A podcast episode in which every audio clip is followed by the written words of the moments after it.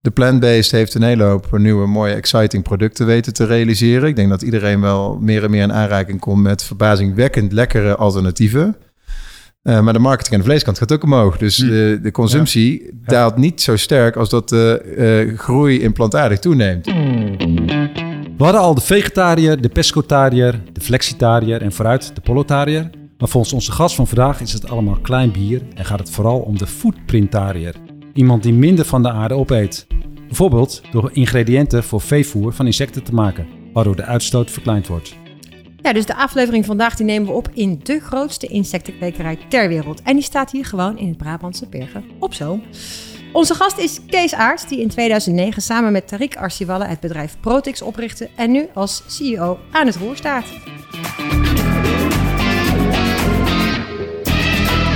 Welkom, Kees. Ja, uh, jullie ook welkom. Ja, ja. Nou, leuk dat wij hier uh, vandaag uh, in Berg op Zoom zijn. Um, we beginnen altijd met een paar ijsbrekers. Om even te polsen hoe jij in de wedstrijd zit. Geen goede fout, gewoon snel antwoorden. Oké. Okay. Als je echt later heel erg spijt van ergens van heeft, dan kunnen we het wellicht overwegen om het eruit te knippen. TU Delft of Wageningen TU University? Dat was een snel. Stikstofcrisis. Pauzeren of versnellen? de crisis niet versnellen, de oplossing versnellen. Gefrituurde springhaan of meelworm? Allebei.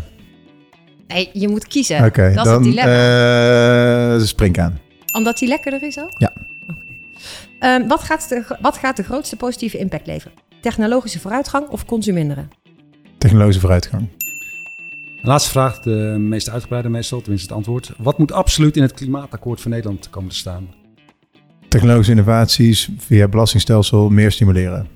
Nou, eh, volgens mij zijn we nog nooit zo snel erin. Wel een echte techneut. Ik was niet, we hadden het van tevoren, gaat hij zeggen gedrag of innovatie? De meeste mensen zeggen namelijk gedrag. Ja, en ik zei al van, hij gaat zeker innovatie zeggen, Tuurlijk. techneut. Is dat een beetje de, de, de, de, hoe noem je dat, de rode draad? Um, innovaties gaan, gaan ons redden? Ja. Heel erg sprongen diepe, maar sorry. Ja. Maar... Er zijn wel innovaties waar je vraagtekens bij mag stellen. Of dat dan slecht gedrag verslechtert uh, en versnelt. Maar bijvoorbeeld geoengineering. Daar zitten angles, innovaties bij die je wel degelijk moet challengen. Maar om het tegenover elkaar te zetten, de, de mensheid is al lang voorbij dat gedrag de oplossing is. Dus technologische innovatie om goed gedrag te bevorderen en slecht gedrag af te leren. En geoengineering, dan bedoel je allemaal stofjes de lucht inschieten, die dan een soort filter vormen rondom de aarde. Cloud seeding en allemaal dat soort dingen. Dus de, weet je, dan, dan komt, gaat het zo ver van je, de mens heeft een, een soort um, closer to the skin heet dat. Dus hoe dichter bij je huid, hoe, hoe relevanter je het vindt, tot zelfs dat je het eet. En als iets heel ver weg is en je hebt daar berusting in van ja, maar als je met dat soort oplossingen het probleem kan oplossen, dan verandert er helemaal niks. Dus het is ook niet zo dat het tegenover elkaar staat. Dus alleen sommige innovaties moet je vraagtekens bij stellen. Maar we zijn al lang voorbij het punt dat, dat we de grote problemen oplossen met alleen gedrag. Ja. Hey, voordat wij uh, Protix uh, induiken en wat jullie doen, misschien even over jouw eigen uh, weg hier naartoe als CEO van Protix. Want jij hebt lucht- en ruimtevaart gestudeerd aan de, aan de TU. Hoe kom je van, nou ja, zo'n hele technische, technische studie naar animal-based protein? Nou, daarvoor was ik al wel heel veel bezig met dieren. Dus mijn opa was molenaar, veel boeren in de familie. Mijn eerste baantje was op een uh, melkveehouderij. Ehm, dus de natuur heeft me altijd meer gefascineerd. De technologische uitdaging van lucht- en ruimtevaart, uh, die was er wel degelijk. En die combinatie daarvan bracht me tot wat kunnen we doen om de natuur uh, weer in balans te brengen met ons of wij met de natuur. Helaas is het uh, onduidelijk welke van de twee nou eigenlijk eerder gaat. Maar het moet in ieder geval weer in balans met elkaar. Om het een beetje een inspirerende toekomst uh, te maken. En daartussen had jij een, uh, een, een, uitstapje naar de consultancy? Ja, dat, is een soort, ja, dat was echt een uitstapje. Ja, dat klopt. Je lacht een beetje alsof het een. Ja, nee, dat, de, eh, mijn ouders waren de eerste die, die zeiden van, nou, dat hadden we niet verwacht. Um, dat je zou gaan doen. Ja, uh, dus, die, eh, dus toen ik drie jaar later ook om een lening vroeg, uh, kreeg ik dat heel snel. En vonden ze dat ik ontslag nam eigenlijk wel, uh, wel leuk.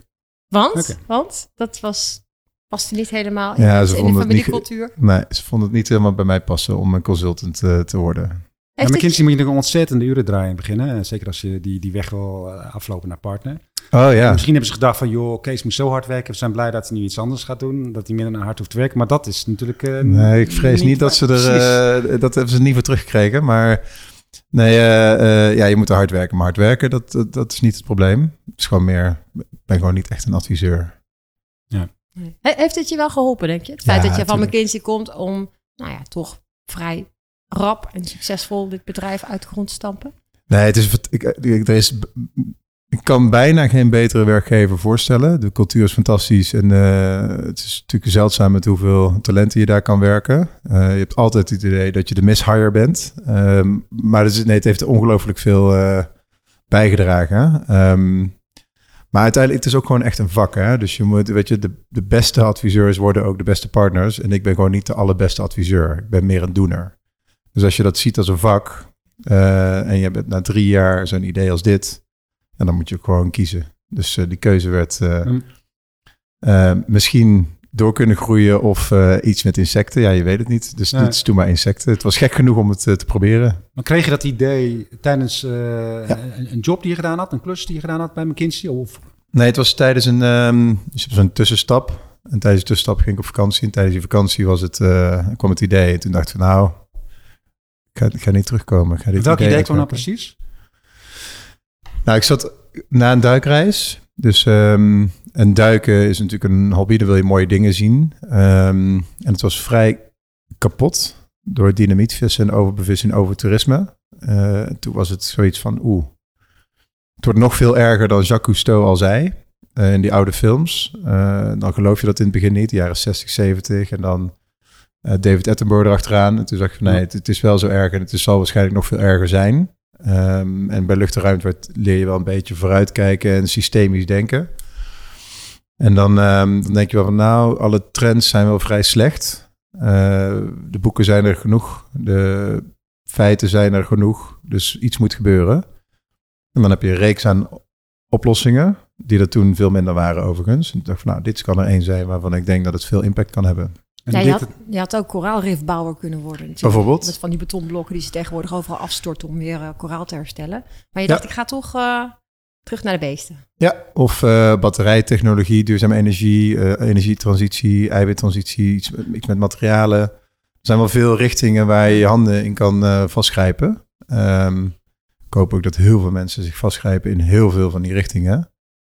maar dit is een van. Eiwitten van duurzame aard op een circulaire manier. Ja. Nou, nog even over jou persoonlijk. Want je zei, ja, ik, ik, was misschien niet de beste consultant. Maar als jij mensen hier om jou heen zou vragen... wat, wat zijn nou de drie kerneigenschappen van Kees? Oh, uh, zo, dat zou... Dat, vind ik zelf altijd moeilijk zeggen. Ja, je, kunt, je kunt er een hele hoop uh, vragen. Je, uh, ja, we, kunnen vandaag, even, ja, we kunnen straks even de toets nog doen. Maar ik ben toch wel benieuwd of je van jezelf weet nou, wat ik hoop dat ze zeggen, um, uh, is natuurlijk dat, dat ze heel veel vertrouwen in me hebben dat, dat we dit voor elkaar krijgen. Um, dus doorzettingsvermogen, pioniersgedachte. Um, uh, dat we ook echt een open en transparante cultuur weten neer te zetten. Uh, dus dat zijn wel de dingen. Het zou mooi zijn als ze dat, als ze dat zeggen wat terugkomt. Ja. We zijn al automatisch al een beetje gekomen bij Protix, bij, uh, bij je bedrijf. Kun je in een paar zinnen zeggen wat jullie hier doen? Nou, Pro Protix is een bedrijf wat insecten produceert op voedselresten en afval. Dus wij nemen datgene wat eigenlijk aan het eind van zijn leven is, bijvoorbeeld uh, snijafval, um, waar nog wel eiwitten, vetten en andere grondstoffen in zitten. En dat waarderen we dan op, weer terug tot bouwstenen. En in de natuur doen insecten dat ook. Ze leven eigenlijk op wat, wat overschot is. En zijn zelf een hele nutritionele bron voor allerlei dieren die jong zijn, die snel moeten groeien, die een immuunsysteem moeten bouwen. Ehm, en dat is wat wij emuleren hier met deze fabriek. Een end-to-end proces om voedselresten op te waarderen tot eiwitten, vetten en andere ingrediënten. En, en voedselreststromen, dan moet ik denken aan uh, afval uh, van restaurants bijvoorbeeld? Of, Ja, okay. um, van, van de voedselindustrie. Dus eiwitten, uh, ethanol, bier, aardappel, friet. Dat zijn allemaal reststromen die op een manier ja, een weg uit het voedselsysteem vinden. En die proberen wij erin te houden op nutritionele basis. Maar als jullie de grootste insectenkweker zijn, dan heb je best wel veel reststromen denk, nodig, denk ik, of niet? Ja, wij doen hier al zo'n uh, nou, 70.000 ton per jaar aan reststromen. En is dat uh, makkelijk verkrijgbaar? We spraken, wanneer was het? Een paar weken geleden. Ja, floating farm bedoel je?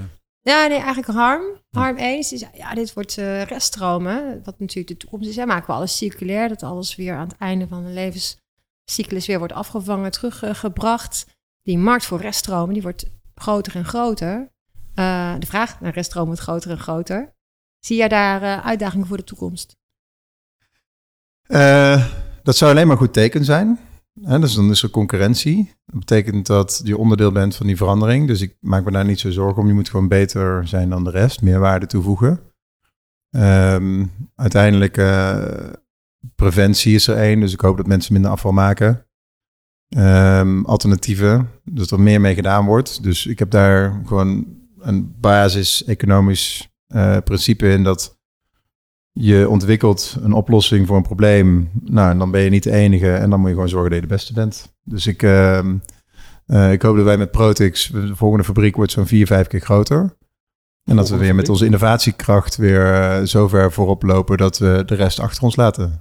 Volgende fabriek, je gaat deze fabriek... Ja, we zijn nu bezig met... in... Hier uitbreiden? Nou, hier gaan we ook wel uitbreiden, maar in andere uh, fasering. Maar we, we, gaan met onze fabrieken, waar we dus um, bouwstenen voor onze partners in de petfood, aqua, uh, kippenvoer en zometeen ook humane voeding. Dus ingrediënten voor duurzame producten van huisdiervoeding tot diervoeding tot, tot menselijke consumptie. Dat is wel over een paar jaar pas. Gaan we in Europa en in Amerika uitrollen. Oké. Okay. Ja. Menselijke voeding was een van mijn vragen inderdaad. Want tot nu toe wat ik thuis jullie leveren uh, veevoer, hè, om, om, om zo maar te zeggen. Maar, maar je gaat dus ook die stap maken om, om uh, nou, wij spreken de meelwormen en de gefrituurde sprinkhanen te leveren aan, aan eind, uh, eindklanten, aan consumenten. Nou, wij, wij om, even kort, eh, wat, je hebt een aantal soorten insecten. Je hebt droge insecten, bijvoorbeeld een sprinkhaan of een meelworm. je hebt insecten die wij doen, dat is van de zwarte soldaatvlieg. En dat is echt een insect waarmee je dus circulaire, duurzame, hoogwaardige eiwitten kan produceren. En dat kan op een veel grotere schaal dan de andere. Um, dus de, de toepassing begint bij diervoeding, want dat is ook in de natuur de meest logische toepassing. Ja. Maar we denken dat we humane voeding ook wel over een paar jaar kunnen gaan, uh, gaan overwinnen, omdat het gewoon een, een heel logisch eiwit is, wat duurzaam is en smaakvol. We geloven dat de consument uiteindelijk um, toch wel steeds meer beseft dat, en misschien agnostisch zelfs wordt waar iets vandaan komt, als het maar helpt ons consumptiepatroon in een footprint te krijgen die in de balans is met de natuur. Dus plat gezegd, um, naar Ibiza gaan of naar Italië gaan, dat, dat willen steeds meer mensen op een duurzame manier. Dus als je dat kan aanbieden met een trein, dan wordt dat wel steeds aantrekkelijker. Hm. Dus de eindbestemming bepaalt toch wel steeds meer um, uh, hoe mensen zich gaan gedragen. En de innovaties die daarvoor nodig zijn, die maken dat steeds makkelijker. Ja. En zo is bij voeding ook. Nu heb je best wel veel strijd tussen uh, dier en plant. Ik zie die strijd niet echt, want tuurlijk, um, uh, bad practices of uh, productie die, die, die heel destructief is of een hele hoge footprint heeft of slecht is voor het milieu, dan moeten we steeds minder doen. Maar als hetzelfde heel duurzaam kan, dan moet je het ook niet zomaar uitsluiten. Dus uiteindelijk moet je je gewoon afvragen waar komt iets vandaan is het duurzaam geproduceerd en vind ik het lekker en gezond. Uh, in verschillende volgordes. En wij helpen mee om voedselketens in de huisdiervoeding, in de kippenvoer, in de uh, visvoer en zo meteen ook in directe voeding steeds duurzamer te maken door die ingrediënten en bouwstenen die duurzaam te maken. Ja. Want die kip wordt nu met minder uitstoot uh, geproduceerd, zeg maar. het kippenvlees dat uiteindelijk op het bord van de consument komt. Dat komt nu met minder uitstoot daar, omdat jullie de, het voer voor die kippen um, duurzamer produceren. Ja, dus bijvoorbeeld palmolie heb je dan niet meer nodig. Kun je insectenolie voor gebruiken. Het is, net, het is net als het bouwen van een huis. Dat, uiteindelijk moet je niet gaan vertellen tegen consumenten hoe het huis eruit moet zien. Het wordt wel verdomd makkelijk als die bakstenen en cement duurzaam is. Hm. Om te zeggen, nou gebruik in ieder geval dit. Maak er zelf maar je huis van wat je wil. Uh, maar de bouwstenen die uiteindelijk 80, 90 procent van de footprint bepalen, die moeten duurzaam. Ja, en daarom geloof je ook meer in die technische vooruitgang. Dus je zegt uiteindelijk moet het nog steeds mogelijk zijn om dat huis te bouwen. Je moet nog steeds je reis naar Ibiza of naar uh, Italië kunnen maken. Um, zolang het maar op een betere, schonere, minder um, vervuilende manier wordt gedaan. Um, zelfs de meest minimalistische consument is een consument. Dus als iemand zegt, ja, ik heb niet zoveel nodig, alleen maar een zentempel Bali. Ja, hartstikke leuk, maar je hebt wel een zentempel Bali nodig. Of iemand die zegt, um, uh, ik ben heel minimalistisch, maar want ik heb uh, een bepaalde yoga cursus nodig. Of ik heb bepaalde uh, mobiliteit nodig en recycled kleding. Dan heb je dat nog steeds nodig. Dus er bestaat niet zoiets als een niet participerende consument. Dus elke consument heeft behoeftes in, in termen van uh, producten, service, diensten, voeding, ervaringen. En alles zal gewoon ingevuld moeten worden op een duurzame basis. Ja, en dat is de foodprintariër, mm die in feite zegt van nou, weet je, het maakt me eigenlijk niet zo heel veel uit waar iets vandaan komt, hoe het gemaakt is. Nee, ik zeg het verkeerd. Um, het maakt me heel veel uit waar iets vandaan komt en hoe het gemaakt is. Um, maar ik ben wel agnostisch voor de verandering. Dus als, het, als je nu tegen me zegt, ik moet deze stoel kopen, want dat is duurzamer dan die. Maar ik kom over drie jaar terug en die andere die ik had ingewisseld is nu weer duurzamer dan degene die ik gekocht heb. Dan moet ik ook durven wisselen. En dat zegt de footprintariër eigenlijk. Van mijn leven wil ik inrichten met een zo laag mogelijke footprint. En ik nodig jullie, bedrijfsleven, eh, leveranciers en de overheid uit om mij te bedienen tegen een zo laag mogelijke footprint. En alle tools zijn daarin mogelijk. Ja, en kosten. Want vaak is de, de, de duurzame keuze nog niet de keuze die voor iedereen binnen handbereik ligt. Dat klopt. En daarom moet uh, onder andere het belastingstelsel als ingezet worden. Ja, uh, om, om uh, consumptie te gaan belasten.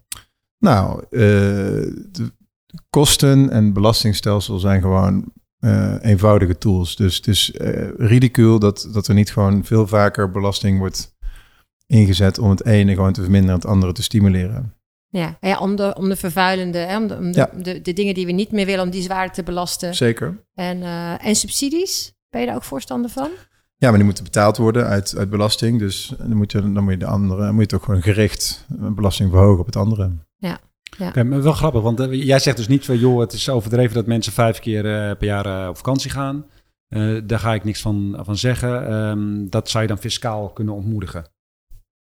Ja.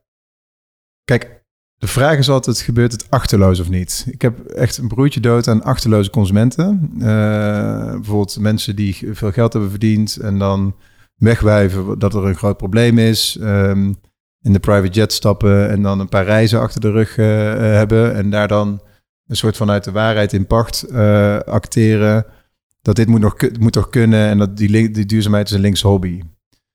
Dat, dat, weet je, daar kopen we niks voor, daar hebben we ook niks aan. Dat zijn uh, korte termijn extractionaire handelaren. Um, ik heb veel meer iets met mensen die bewust zijn en zeggen van kijk, ik heb meer middelen ik wil er wel een beetje van genieten, maar ik begrijp wel dat dit niet kan. Ik begrijp ook wel dat niet iedereen zo kan leven. En dus dan in ieder geval dat geld ook inzet op een goede manier. Maar dus de manier waarop iets gebeurt, vind ik veel erger. En, en, en hoe mensen daarmee omgaan. Maar dat er met belastingstelsel dat zeker uh, stevig kan aangemoedigd en ontmoedigd kan worden. Dat denk ik wel. Um, uh, er zullen altijd mensen zijn die dan voor 1% belastingverhoging uh, hun biezen pakken. Het is natuurlijk wel erg mobiel geworden. Er zijn ook, uh, maar ja, dat, okay, dat verander je niet. Mm. wil niet zeggen dat je het niet moet doen. Maar even terug gewoon naar hè, jij en ik, die gewoon in de supermarkt staan. En uiteindelijk heb je als, als consument ook, kan je veel, kan je stemmen, ook met je koopgedrag. Dat kan ja. je aanmoedigen kan ik dat straks zien als ik uh, een stukje kip koop, dat er uh, kip uh, Insight of zo, dat je het soort brand of labelt. Dat ik in ieder geval weet dat het stukje kip wat ik dan koop, dat dat dan ook op een duurzame manier is opgegroeid. Ja, we hebben, we hebben bijvoorbeeld een eigen brand, een ei, een oerei. Um, we zijn ook bezig met een kanaal wat nu gemaakt wordt met ons eiwit in plaats van vismeel. Dat komt volgend jaar bij Albert Heijn in de schappen. Um, je merkt nog wel dat die ketens zijn krachtig die hebben niet graag dat ons logo erop staat, want dat betekent dat een deel van die kracht dan naar ons schuift. Dus het is gewoon een krachtenveld. Een oerij is een ei geproduceerd Ja. Um, met, met voer van jullie. Dus, ja. dus zonder dat... Ja, dat is echt ons eigen brand. Um, dat doen we om de consument bekend te maken met onze producten en uh, propositie. Um, we zouden het bijvoorbeeld ook graag willen in sommige indirecte proposities, zoals zo'n uh, kanaal. Ja, dat, daar zijn we gewoon nog niet sterk genoeg voor. En de power van, uh, van de, de supermarkt is gewoon heel groot. Uh, dus dat, maar goed, die strijd gaan we aan hmm. en kijken hoe ver we komen. En heb je ook invloed op waar jou, bij wat voor een type ehm, veeteelt dan jouw product terechtkomt? Ik bedoel, Um, zeggen we, nou, ik wil dat hè, de kippen die, uh, die, die Protix uh, voer eten, dat die dan ook uh, meer buitenspeelruimte hebben? Of, of, of is ja. dat een minder een afweging voor jullie? Dus meer ook de kwaliteit van leven van dieren? Bij het oerij zeker, bij het ganaal toevallig ook. Um, ik hoorde van garnalen een verschrikkelijk verhaal. Ik weet niet of ja, je moet vertellen, hè, maar dat, is dan, dat ze dan de ogen van de garnalen afknippen, omdat ze dan zich sneller gaan voortplanten. Ja, ja, dat is wel. Dat is wel nou, heb het wel over de dark corners van uh, de. Oh. Uh, kijk, ik geloof me maar dat. Kies maar een willekeurige sector. En ik kan je een evenredige dark corner noemen. Hè. Ik bedoel, textiel, auto manufacturing, uh, meubels, garnaal, kip. Je hebt in alle productieketens over de hele wereld heb je, heb je hoeken waar gewoon achterloos wordt geproduceerd met weinig respect voor mensenrechten of omstandigheden. mensen de, de, de, grenzen van, van. Dus het is wel, uh, en dan moet iets aan gedaan worden. Dus die moeten zichtbaar gemaakt worden, er moeten geconfronteerd worden en dan, uh, en, en dan uh, lift the base, heet dat. Je hebt ook heel veel goede producenten in alles. in, dus even goed in alle ketens heb je goede en bewuste producenten. kijk maar naar de Nederlandse boeren. je hebt ook heel veel boeren die de verandering wel omarmen. Je hebt heel veel boeren die dat niet doen nou ja, welke support je en welke demotiveer je? Dat is eigenlijk altijd de kernvraag. En dan is je koopgedrag een, uh, een belangrijke uh, beïnvloeder. Ja, maar dan moet je dus als consument ook weten van die niches. Of hè, dus op het moment dat ik dan iets koop, hoe kan ik dan die afweging maken? En dan is het zo belangrijk, ook met bijvoorbeeld de, hele, de labels die erop zitten, beter, beter leven label of, of uh, biologisch label. Ja, wat zegt me dat nou? Dat is nog best wel, best wel vaag. Is het dan een, een, een, een twee vier, vierkante meter meer voor, voor kippen in plaats van uh, geen label? Dat is ook lastig, want er zijn, sommige labels zijn ook weer verlengstukken van belangenverenigingen. Eigenlijk het zijn natuurlijk altijd special, uh, speciale belangen van een partij. Um, en sommige zijn ook een stuk moeilijker te begrijpen. Um, goed geïnformeerd zijn is gewoon niet zo makkelijk. Maar of het nou over labels hebben of over product of origine. Dus goed geïnformeerd zijn is aan zich een probleem aan het worden. Maar de vraag is dus ook weer, als je middelen en de tijd hebt, dan vind ik wel dat je je best moet doen om goed geïnformeerd te zijn. Dus iemand die, die meer in de overlevingsmodus zit, um, die zal waarschijnlijk ook minder tijd hebben om, om hier goed geïnformeerd over te zijn. En als hij het al is, de middelen te hebben om daarop te acteren. Dus daar vind ik ook, daar moeten we moeten we gewoon accepteren. Moeten we ook niet gaan praten over, ja, maar de massa beweegt niet. Nee, maar een deel in de massa kan niet bewegen om deze redenen. Het is degene die kunnen bewegen, die moet aangesproken worden op als ze het niet doen. En daar mag best wel wat meer uh, naming en shaming in plaatsvinden. Dat is bijvoorbeeld als we, stel dat je met belasting iets doet, waar ik volledig achter sta. Uh, en partijen of bedrijven of mensen vertrekken dan. Nou, nemen en shamen. Dat zijn dus mensen die blijkbaar wel voor die belastingverhoging heel lang hebben genoten van deze cultuur en omstandigheid in maatschappij. En als het dan even wordt gevraagd om iets meer bij te dragen voor de volgende generatie, dan een biezen pakken. Dus gewoon keihard aanpakken. En zo kun je dus uh, ook weer zorgen dat het slechte gedrag ontmoedigd wordt en het goede gedrag bevorderd wordt. Maar niet, niet alles afwenden op de massa. Want een deel van de massa kan gewoon die verandering niet teweeg brengen. Nee, nee. Maar het lijkt me wel lastig als je ja, als beginnend bedrijf, eh, je, je, je moet groeien. Ga je dan zeggen van ik ga mijn producten niet leveren aan iemand waarvan ik de bedrijfsvoering niet goed vind? Eh, hebben jullie op zo'n punt gestaan? Ja, daar, daar hoeven wij gelukkig nog niet echt mee bezig te zijn, want we zijn natuurlijk per definitie nog een niche. We zijn wel de grootste insectenkwekers. We, we, we hebben al geloof ik meer dan 80 miljoen aan retail spend bereikt vorig jaar. Dus dat is niet ons, hè. Dus ons, ons is maar een deel daarvan. Wij leveren ingrediënten aan een partner die naar de retail gaat. Ja. Dus het wordt wel steeds significanter, um, steeds groter en steeds meer consumenten kijken ook naar dit soort producten.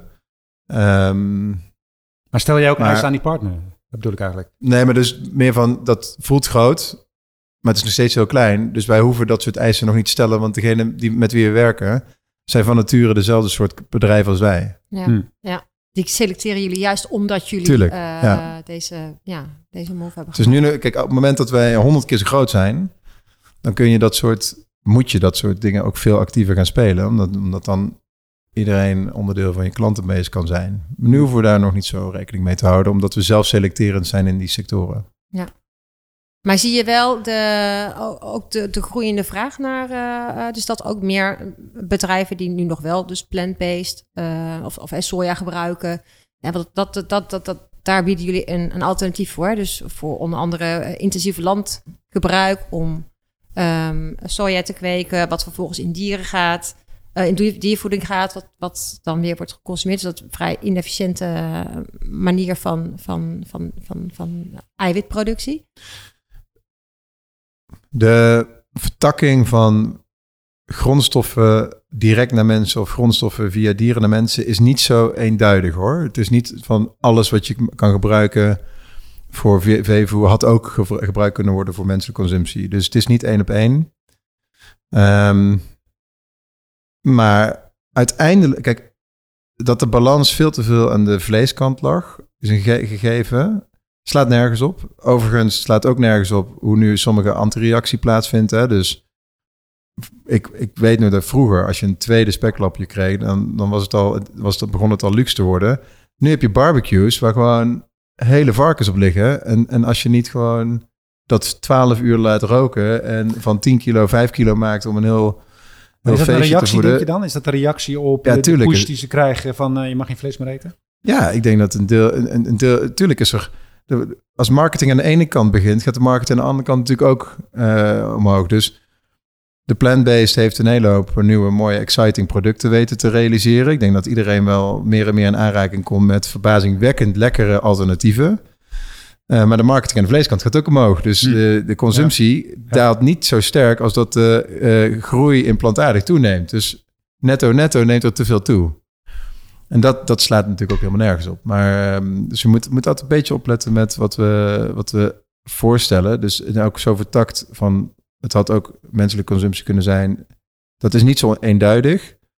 Um, maar dat er minder vlees moet worden geconsumeerd en meer alternatieven moeten komen, dat is wel heel, heel duidelijk. Maar wat er vandaag geworden is dat dus in Nederland de, er wordt nog steeds meer vlees gegeten. En ook de markt voor alternatieven uh, voor, voor, voor vlees. Dus die, uh, die, die vegetarische burgers en dergelijke. Dat, het groeit allebei.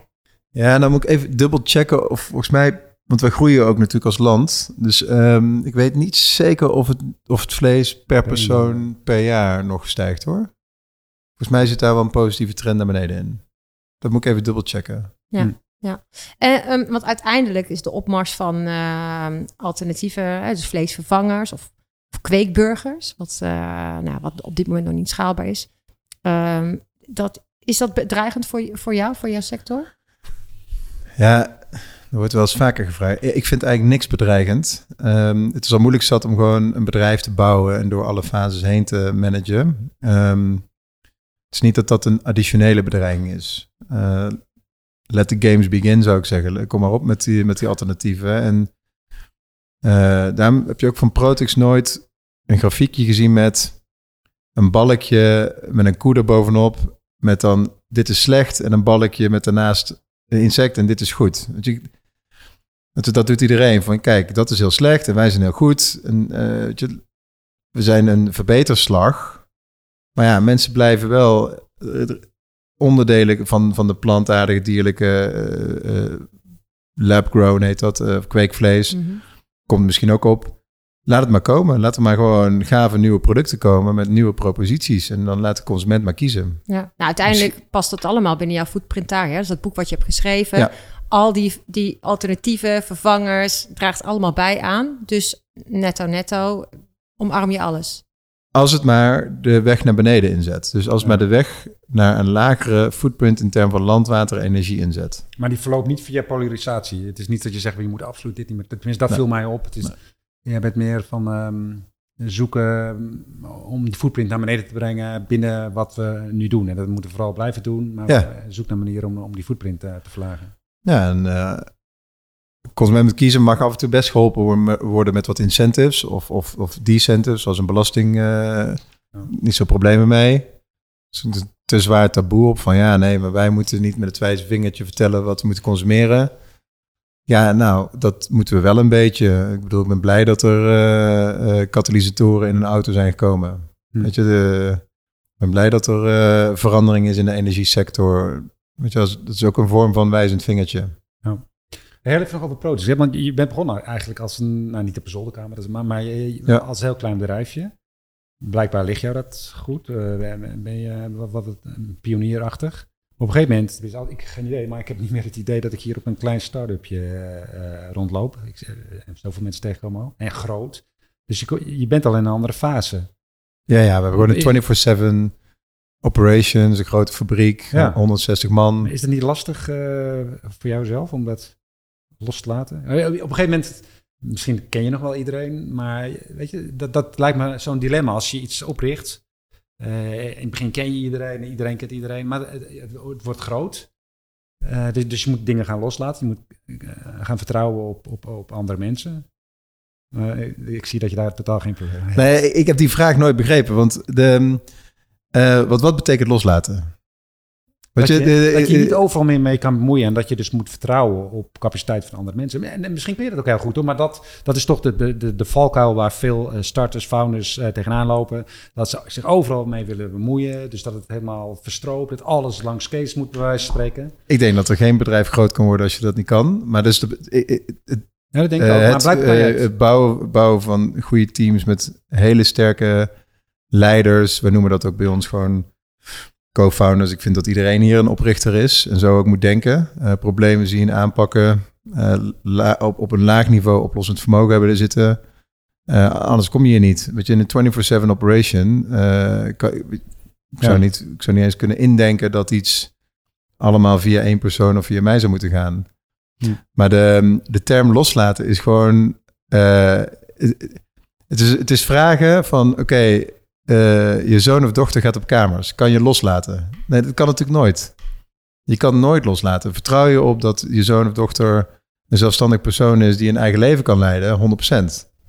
Dus het is, het, uh, ik, ik, heb het nooit begrepen. Ja, um, maar je kent ouders die elke dag bellen nog, als de zoon uit huis is. En ouders die, uh, die, die, die wel wat meer afstand kunnen nemen. Maar goed, over zoons gesproken. Mijn, mijn, mijn ja, zoon ook een start-up. Hè? Wat zeg je? Ja. In het begin niet ook, hè? Niet, hele andere dienstverlening. Niet ook. Dit is geen start-up. Oké. Wat dit ooit wel was, toch? Of niet? Nee, maar die, die, in het begin was hij een van de zes of zo. Hartstikke leuk. Alles kennis van elkaar. Ja, dat, wordt groter en groter. En ik merkte bij hem ook al dat het best lastig is om, om, om weet je, nou ja, oké. Ik, ik weet dus niet meer alles van alles wat er gebeurt in het bedrijf. Dan moet je, en hij is geen founder of zo, dus een andere situatie. Ik wil niet met jou vergelijken, absoluut niet. Maar je krijgt, ik, ik kan me voorstellen, maar goed, misschien ligt dat meer aan mij. Het, het lijkt me verdomd lastig, omdat op een gegeven moment, je moet, nou ja, goed. Je, nou, moet, je moet wel goede mensen... ik vind dat eh, niet zo lastig. En, ehm, ehm, maar je had het wel over dat je weinig slaapt. En je gaat een beetje in het begin. Dus blijkbaar heb je het wel een, enorm druk. Dus misschien heb jij een ontzettend... Oh ja, maar kijk, je dat kan. Uh, ik heb wel een, een, een werkpakket wat, wat zwaar is. Um, uh, maar goed, als je een, een bedrijf van niets en iets bouwt... en een grote financiering moet ophalen... en dan kan het niet anders. Je gaat internationaal. Het is niet zo dat mijn werkpakket lichter is geworden. Um, maar het zijn gewoon verschillende onderwerpen. Het zijn ik, ik zou verbaasd zijn dat als iemand iets opbouwt, zegt ik kan goed loslaten. Dan denk ik, nou ja, dan, dan it's not your baby. Ik zou het ook verbaasd zijn als, als iemand een bedrijf kan bouwen zonder uh, hele goede mensen te hebben die, die zelf ook weer heel veel ruimte voelen en vertrouwen voelen om te kunnen bouwen. Nou, dat is hier zeker het geval. Ik heb, ik durf, dus er is ooit zo'n statement, hè, higher, better. Uh, nou, dat, uh, ik kan zo twintig mensen opnoemen die op heel veel fronten beter zijn. Um, okay, maar dat, is een heel verschil met heel veel uh, CEO's die, die, die, die, dat niet doen. Die dat ja. niet zien inderdaad. En die dus niet goede mensen huren, maar juist mensen huren die net wat minder zijn dan zij. En ja, maar dat, dat is toch meer, dat is meer een, een soort interviewverhaal dan dat het echt is. Er zijn echt niet zoveel startups en scale-ups waarbij dat zo is.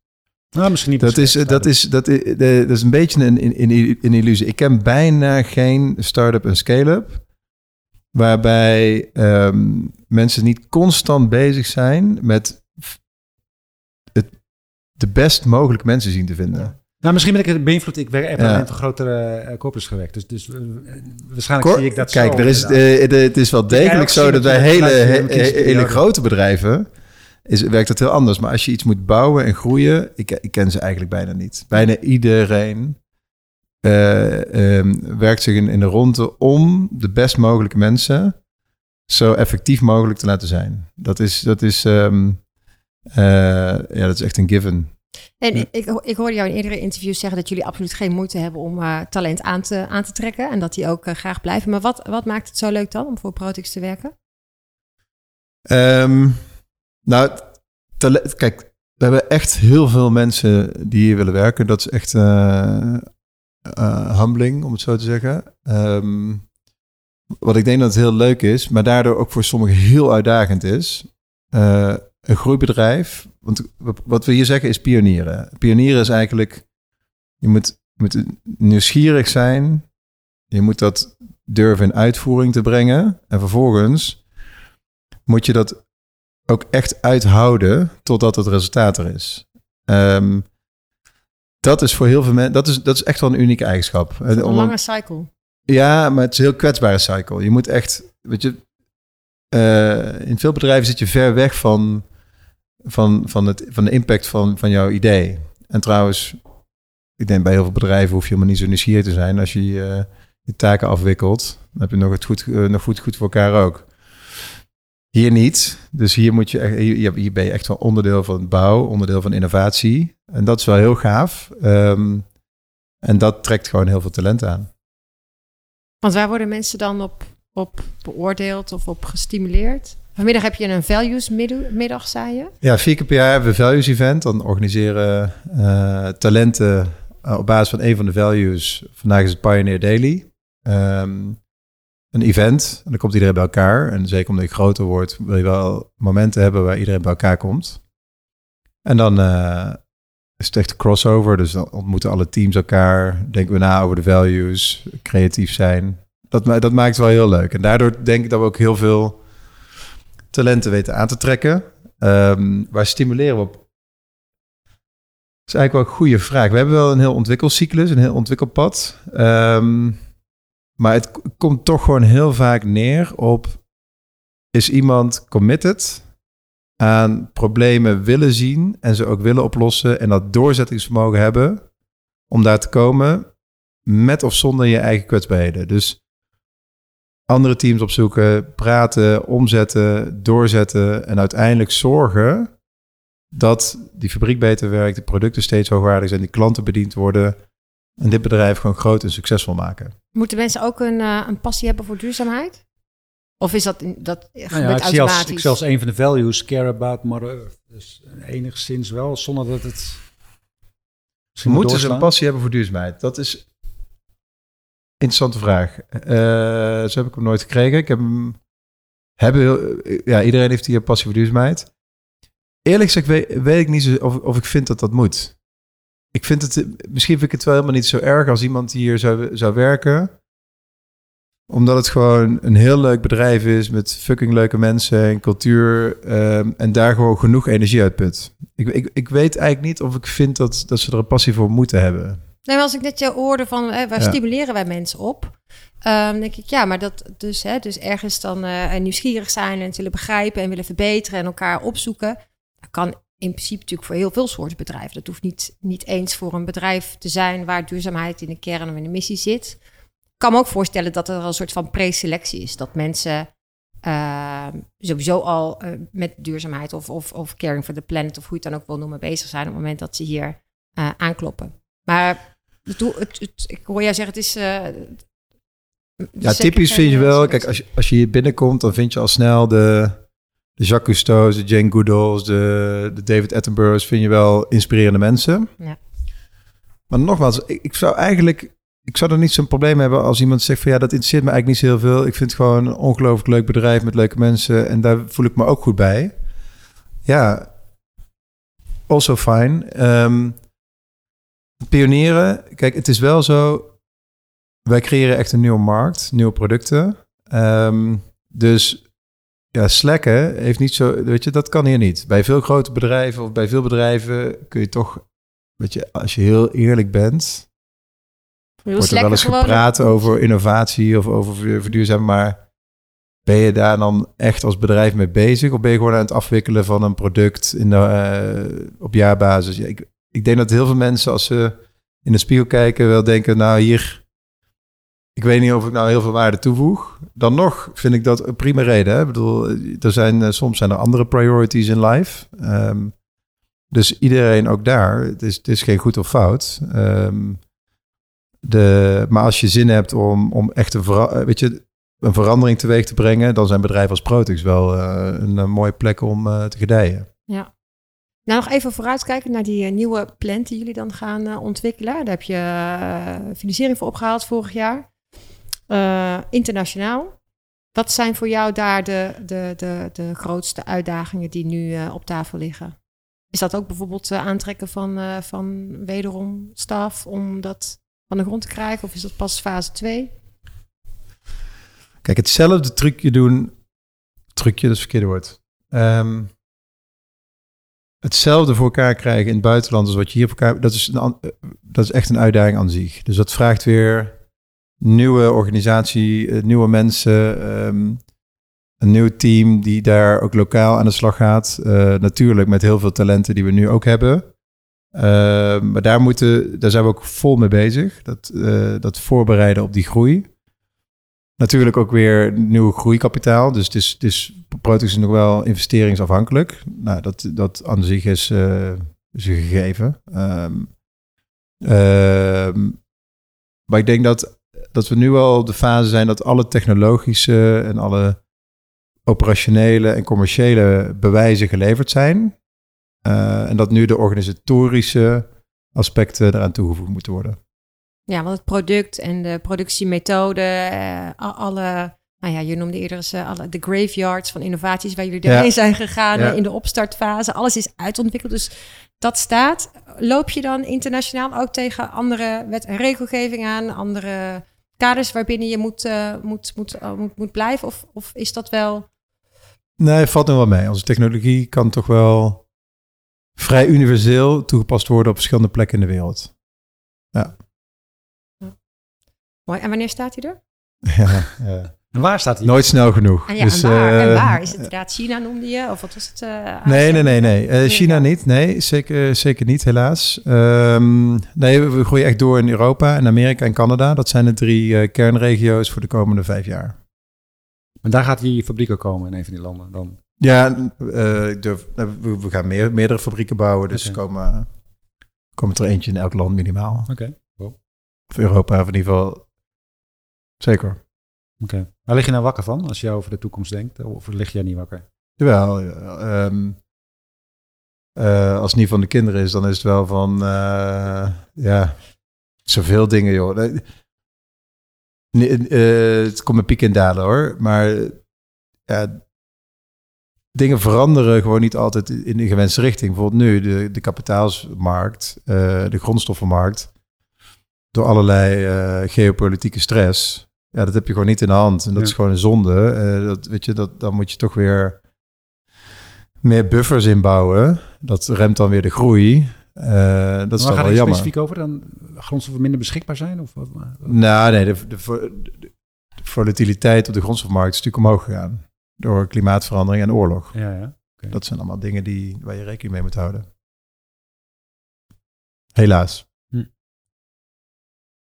Ik kwam nog even, ik kwam, ik kwam ook het Case-kwadrant tegen. Is, is, is dat oh, een relict uit jouw McKinsey-tijd? En, en, en, en, gebruik je dat hier ook nog? Nee, dat is, dat is een beetje... moet je even vertellen wat, wat het is. Ja, dat is een beetje een grapje. Uh, Hadden we niet mogen vinden, bedoel jij? Ja, ja, ja. ja. Alles, moet, je, alles moet je niet publiceren. Nee, dat is... Uh, um, dat is een klein grapje dat je gewoon... Kijk, uiteindelijk heb je een vorm- en inhoudaspect van alles wat er gebeurt. Um, ik wist toen nog niet dat je bij McKinsey werkte, maar achteraf valt het natuurlijk met, met ja. processen en... Uh, ja. ja. ja. Uh, en als je, als je erover nadenkt, eigenlijk wil je alles, zowel qua vorm als inhoud, wil je naar voren brengen. Mooi voorbeeld, jullie vroegen over gedrag of technologie. Uh, gedrag is, vind ik, meer vorm, technologie is meer inhoud. Zullen niet alle mensen leuk vinden wat ik nu zeg. Maar um, uh, het is niet de een of het ander. Weet je, je moet op allebei wel bewegen. Um, uh, en het een kan ook tegenwoordig niet meer zonder de ander. Dus het zijn ook nog routes. Dus bijvoorbeeld eerst over gedrag en dan technologie. Dat werkt niet meer. Dus je, de route eerst technologie en dan gedrag, die werkt veel effectiever. Dus Case Quadrant was een beetje een grapje om te kijken via welke routes het beste kan bewegen. Nou ja, zelfs uh, Trump uh, ging je ermee verklaren. Dus ja, op zich is ja, ja, dat, was, dat, was, dat was op alle fronten terug. Ja, precies. nee, dat is, dat, Zelfs naar buiten het kwadrant kwam je Ja, je ging naar een negatieve vorm en inhoudsloosheid. Dus dat was, dat, ja, goed, dat is moet eigenlijk geen politiek bedrijven, hè? maar dat was ook een, uh, een beetje een grapje. Ja, dat was wel mijn volgende vraag natuurlijk. Want je hebt een boek geschreven voor consumenten en heb je een case kwadrant ontwikkeld voor ondernemers. Ja, ja. Wanneer komt uh, de, de politieke move van Kees?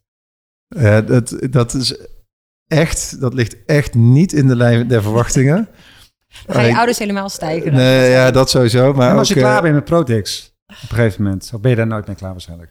Nee, nee eh, maar wat er ook in proces, ik ben er nooit klaar mee. Um, maar de, uh, als, je, als je zo gaat vragen wat mensen van me vinden, dan, dan zullen misschien zeggen ze ook wel wat sommige slechte eigenschappen van mij zijn. Mijn slechte eigenschappen zijn dusdanig slecht dat de politiek daar uh, zeker niet bij past. Ongeduldig, ongenuanceerd? Ja, bij, zeker ongenuanceerd in sommige situaties. Verder gek, want ik vind uh, juist dat, wat je net beschrijft, je moet niet tegen mensen zeggen, je mag geen vlees meer eten. Dat, dat, dat vind ik juist, mm, ja, niet middelgroot, dat niet, maar juist wat gematigder, wat genuanceerder. Vind ik juist genuanceerd, ja. Ja, oké, maar we hebben hier nog een redelijk gesprek waar nieuwsgierigheid in elkaar uh, de boventoon voert. Ik denk dat in de politiek al heel veel nieuwsgierigheid in elkaar verdwenen is. En dan zijn er mensen die daar beter mee overweg kunnen dan ik. Oké, okay. jij blijft je lekker focussen voorlopig op het groot maken en internationaal maken van, uh, van Protix. Oké. Heb je nog dingen, zijn er nog dingen die jij graag op tafel wil leggen? Uh, nee, ik vond het hartstikke leuk. Ik hoop, ik hoop dat de luisteraars uh, er iets uit oppikken. Zeker. En uh, anders uh, de footprintariër. Dat is meer de praktische guide, ja. toch? Voor hoe kan ik uh, mijn eigen steentje bijdragen. Als we dan niet willen wachten op belastingaanpassingen en, en, en de, de grote bedrijven, dan is dat in ieder geval een beginpunt. Ja, ja. Dankjewel. Ja, dat is wel leuk. Ja, de oh. Misschien daar nog één ding over dan. Ja? Uiteindelijk gaat de footprint... Kijk, de footprintariër vertelt iets over de consument. Dat je op zoek bent naar producten, services, diensten en goederen die jou en plezier opleveren en steeds lagere footprint. Maar het gaat eigenlijk over de strijd daarachter. Want eigenlijk heeft iedereen een kleine idealist in zich en iedereen een pragmaticus en iedereen een activist in zich. En, en, en, en als je die eenmaal van, je, van jezelf kent, dan herken je ze ook in de discussies. Dus die discussies over bijvoorbeeld wel of niet vliegen, die, die gaan vaak mis ook op een verjaardagsfeestje, omdat de een in één keer zichzelf de enorme idealist uh, voelt, head-to-head uh, gaat met iemand uh, die daarnaast staat, de pragmaticus, en dan elkaar gewoon niet meer weten te vinden. Dus als je, maar als je een beetje van jezelf eerlijk bent, dan ben je eigenlijk altijd wel een klein beetje een idealist, een beetje een pragmaticus, een beetje een activist. Um, dus als je dat een beetje van elkaar toelaat, dan kun je misschien wat sneller die, uh, die veranderingen elkaar gunnen en ook elkaar is supporten. Dus dat is eigenlijk de echte gedachte achter de voetbretariër. Ja. ja, maar ik denk ook wel heel herkenbaar. Ik bedoel, dit zijn precies de gesprekken die in ieder geval, denk wij met z'n drieën om tafel heel vaak hebben. Vle ja. Vlees, vliegschaamte, vleesschaamte is er nog zo eentje. Uh, en wat soms in je eigen gedrag lastig te rijmen is. Want je weet toch eigenlijk verrekt te veel over wat de negatieve kanten ervan zijn. Maar toch uh, ja, zo is het zo handig of is het zo lekker? Of, uh, en eigenlijk doet iedereen om ons heen het ook. Uh, en dat maakt, het, dat maakt dan om zo rigoureus keuzes te maken. Ja, best Maar ze hoeven dus, oké, okay, dan gaan we nog één, één, klein beetje door. Maar dus, dan gaan we die even als voorbeeld nemen. Dan, dan de activist in iemand, die, ga, die krijgt dan net genoeg de overhand om toch met gezin een keer met een treinvakantie op skivakantie te gaan. Hup, meteen allemaal fotootjes op Instagram. Kijk mij eens activistisch zijn en dit een keer goed doen. Denk je dat die persoon dan nooit meer gaat vliegen? Natuurlijk gaat hij nog wel een keer vliegen. En dat is namelijk de pragmaticus. Van ja, moet ik nou al mijn reizen afzeggen? Um, dus die idealist heeft er in ieder geval voor gezorgd dat die activist een keer de boventoon kreeg. Maar de pragmaticus, die wint ook wel eens, omdat hij denkt, ja, weet je, zo heilig ben ik nou ook weer niet. En nou is de grote vraag, moet je nou dan die ene keer dat hij dan toch de vliegtuig pakt gaan afserveren en, en en beoordelen, veroordelen. En ik denk, dat is het punt van de voetbalpartij. Dat moet je dus niet doen. Stimuleer gewoon die treinreizen. motiveer dat. Daardoor gaat misschien die pragmaticus een beetje minder vliegen. En daardoor wordt steeds die idealist een beetje actiever. Dus het is gewoon een balans van de interne battles die je voert. Um, en de hoop dat het netto effect daarvan steeds positiever is. Ja, dus elke dag 1% minder. Juist. Dat is al heel veel hoor. Dat is al heel veel, ja. ja. Het, doet me denken aan een cartoon die ik eh, pas geleden zag. Oké, de zonvoet is komen, het is allemaal misgegaan. Uh, een jongen zit met zijn ouders in de roeiboot en hij vraagt aan ze... joh, wat hebben jullie gedaan om dit te voorkomen? En zegt hij, ouders, ja, eigenlijk zijn we stom bezig geweest... want we hebben alleen maar die vegetariër afgezeken omdat hij uh, leren schoenen had. Dus met andere woorden, alleen maar kijken naar het negatieve. Als je een klein dingetje fout doet, moet je zeker niet de goede dingen doen. Nee, nee. Dus ik zat hier ook in de show notes bij zitten. Was, uh... hey, was uh, leuk gesprek. Dankjewel. Kleren en draaien. Zeker leuk. Maar, um... ja. ja. Dongen was handig geweest. En nog één vraag. Zit je nou vaker hier? Of, of eh, Dongen is jullie hoofdkantoor? Maar jij moet, jij moet toch hier juist rondlopen, of niet? Uh, nee, ik moet hier. ah, dat, is dat is het mooiste. Ik moet hier helemaal niet rondlopen. Want hier hebben we gewoon hartstikke goede mensen die het, uh, die het allemaal runnen. Ik had het kunnen weten. Um, uh, maar ik vind het leuk om hier één of twee dagen per week zeker te zijn. En hier gebeurt heel veel. Ik moet zelf op dit moment veel reizen. Maar verder, ja, waar, waar ik nodig ben, ben ik. Hm. Mooi. En zo nodig. En waar mogelijk met de trein dan?